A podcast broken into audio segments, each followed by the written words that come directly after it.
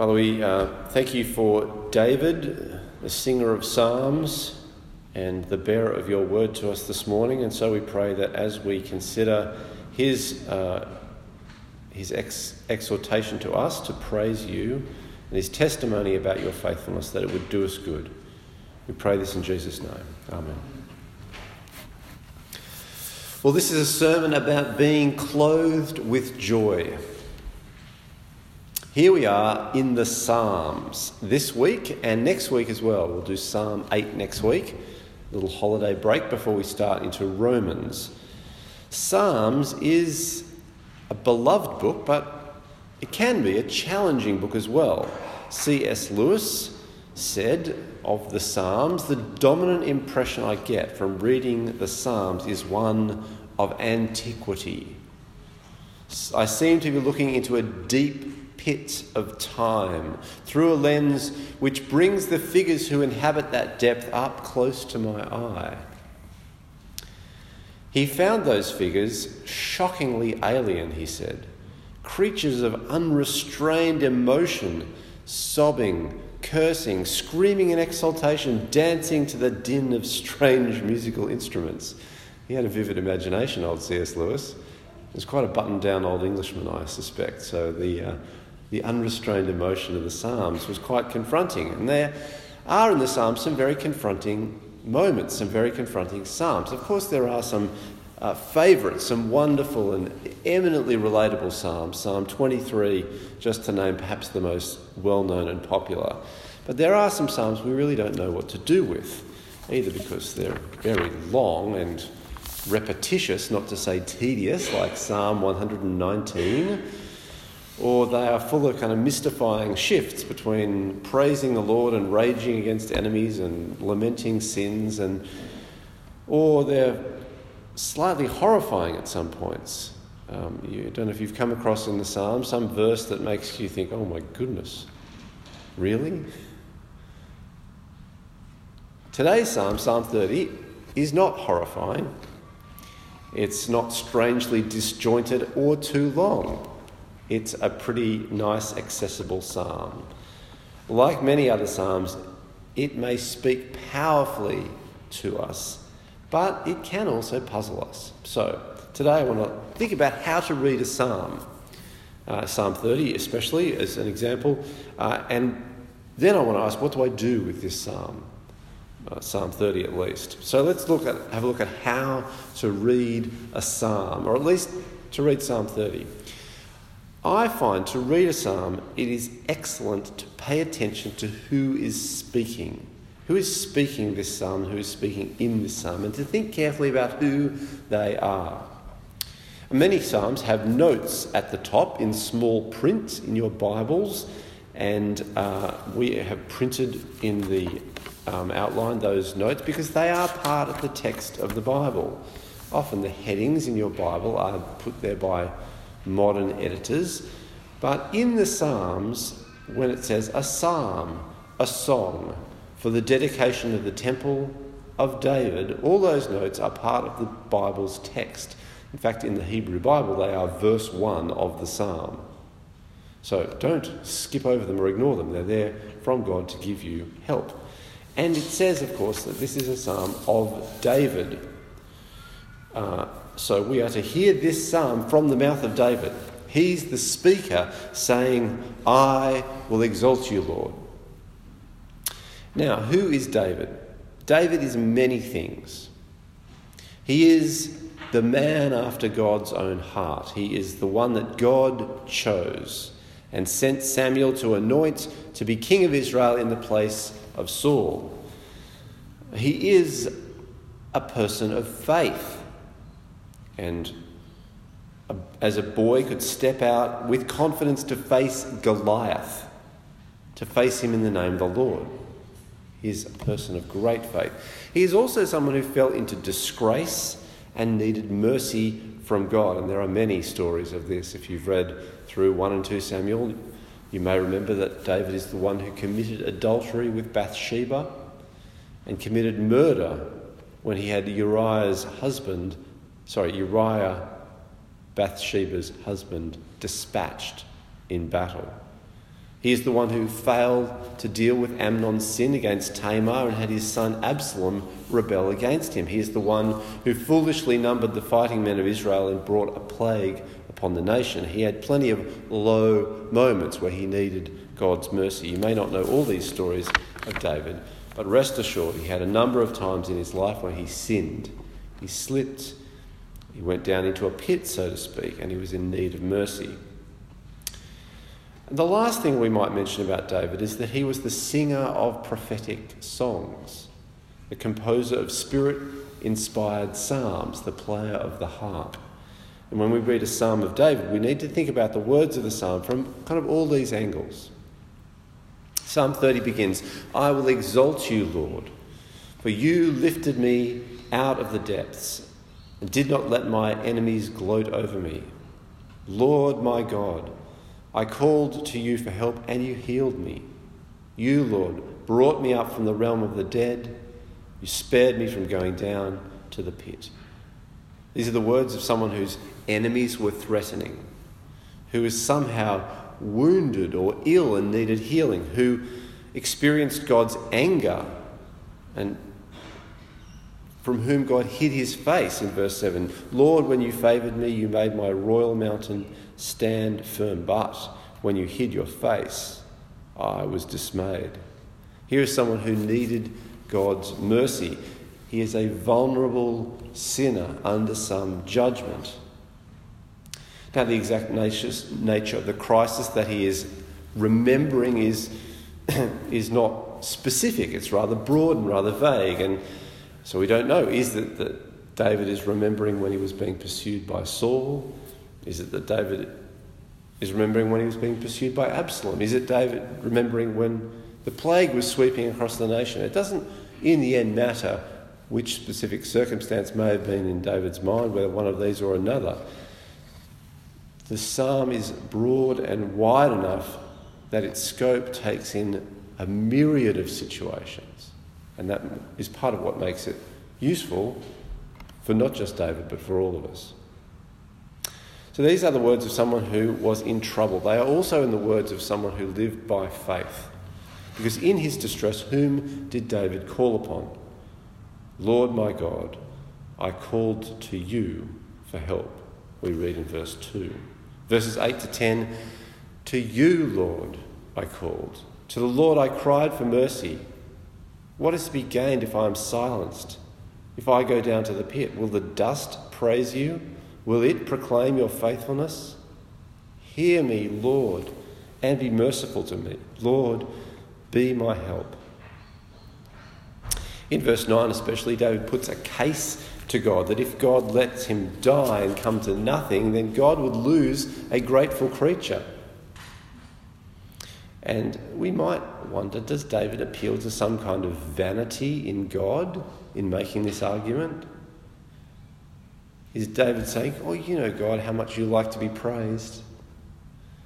And you won't get any praise from me if you knock me off. So don't do it. Now, I suggest we should think a little differently about the question of praising God and David's appeal to God in the psalm. For God does not need anything from us. Certainly, He does not need His vanity stroked, as if He had any vanity to be stroked. As Paul said in Athens, God is not served by human hands, as if He needed anything. Rather, He Himself gives everyone life and breath and everything else. So, God is the giver. And when we receive a good gift, at our best, we are spontaneously grateful. And that gratitude naturally bubbles up into thanks and praise, which heightens and deepens the pleasure and the sense of the goodness of the gift and the giver and of ourselves as recipients of the gift. It's a kind of wonderful, virtuous circle. This is the experience that God intends for us.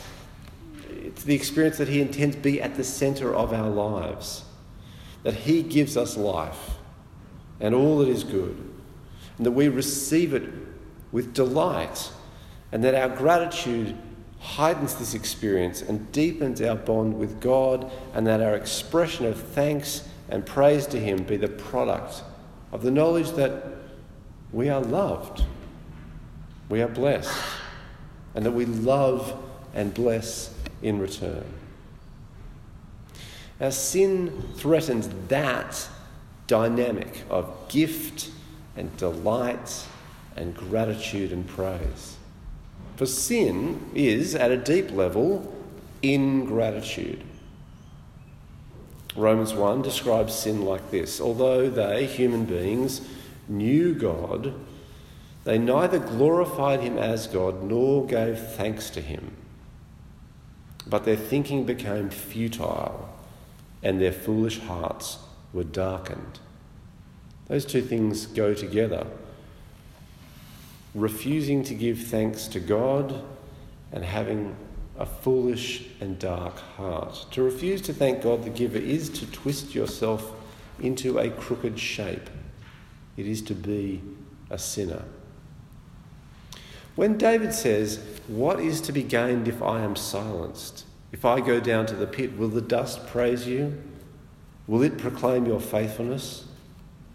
He's saying to God, I understand you intend for me and for all creatures that we might receive your gifts, delight in them, be filled with gratitude to you, and lift our praises up in response. And so, for the sake of your great goal of establishing your creation as a place of gift and delight and gratitude and praise, don't send me away, but have mercy on me. Make this act of mercy, although I don't deserve it, one more gift that I can praise and thank you for. Don't opt for the return to dust button. And so this psalm contains the experience of someone who needed God's mercy and whose faith prompted them to seek it from God.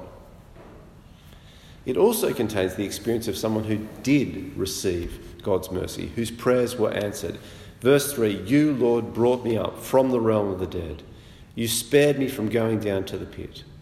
Verse 5 His anger lasts only a moment, but his favour lasts a lifetime. Weeping may stay for the night, but rejoicing comes in the morning. This is his testimony. Verses 11 and 12 You turned my wailing into dancing. You removed my sackcloth and clothed me with joy, that my heart may sing your praises and not be silent. Lord my God, I will praise you forever.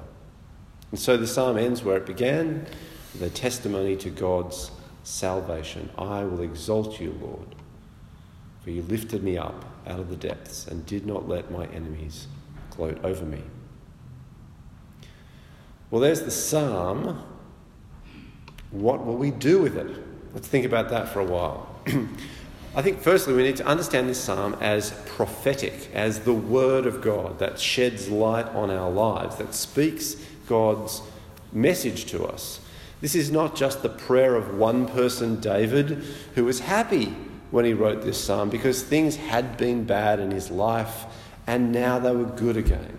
And so he, he thinks, I'll write a psalm to say how grateful to God I am for that. It's not just that. If that's what all the psalm was, then, you know, maybe you and I would relate to it on some days when we'd had some deliverance that we were grateful for. But, you know, most days it would be someone else's story and not mine. But this psalm is a song that is the song of all believers. It gives expression to the experience of everybody saved by God. David, in his prophetic role, sings as the archetypal believer. And we can say this psalm as those who have been saved by Christ. We can say, I will exalt you, Lord, for you lifted me up out of the depths and did not let my enemies gloat over me. Lord my God, I called to you for help and you healed me. For our enemies are ultimately the devil and all his hordes. Our illness is the disease of sin, which has made our thinking futile and darkened our heart. And through Jesus Christ, God has defeated the devil. 1 John 4 8, the reason the Son of God appeared was to destroy the devil's work. Through Jesus Christ, God has healed the wounds of sin. 1 Peter 2 24, He, Jesus Himself, bore our sins in His body on the cross so that we might die to sins and live for righteousness. By His wounds you have been healed. And through Jesus Christ, God has and will bring us up from the realm of the dead. John 5:25 Jesus said a time is coming and is now here when the dead will hear the voice of the Son of God and those who hear will live. This is a psalm about being clothed with joy. You turned my wailing into dancing, you removed my sackcloth and clothed me with joy. And some of that joy is part of the Christian life now. As we say this psalm as believers in Jesus, we can rejoice because we know the joy of the forgiveness of our sins, the burden of our guilt being lifted. We know the joy of knowing Christ, the joy that comes from receiving the Holy Spirit, the joy that comes from the hope of eternal life, the joy that comes from fellowship with other Christians. We have these joys and we can rejoice in them even now. However, in other ways, we are still in the threatened and ill and dying stage. We are still in the insecure and needing mercy and crying out and wearing sackcloth part of the story. And what we need to do with Psalm 30 is to let it say to us that this is how it will be in the end. Ultimately, all believers will stand where David stands in this psalm. We may not feel like we're standing there today saying, I will exalt you, Lord, for you have delivered me. We might feel like, oh my goodness, I'm in the, I'm crying out for deliverance. Have mercy on me, Lord. But ultimately, all believers will stand where David stands in this psalm ransomed, healed, restored, forgiven, clothed with joy ready to sing God's praises, seeing for ourselves clearly that his anger lasts only a moment, but his favour lasts a lifetime. Weeping may stay for the night, but joy comes in the morning. Christians have a long history of saying the Psalms. When we say them, we're not meaning to insist that this is how we feel now. But we are learning a pattern of understanding ourselves in relation to God. And we are taking up in faith the words that we trust will be the truth for us in the end. You remove my sackcloth and clothe me with joy, that my heart may sing your praises and not be silent. Let's pray.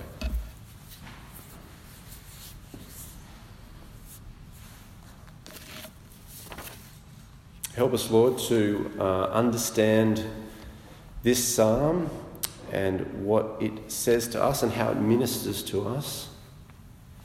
Help us to hear in it the confession of a believer, a believer who has known sin and your displeasure, who has known suffering and insecurity, believer who has cried out to you for mercy who has pleaded with you for your help and has found you faithful and merciful, who has had their wailing turned into dancing and been clothed with joy.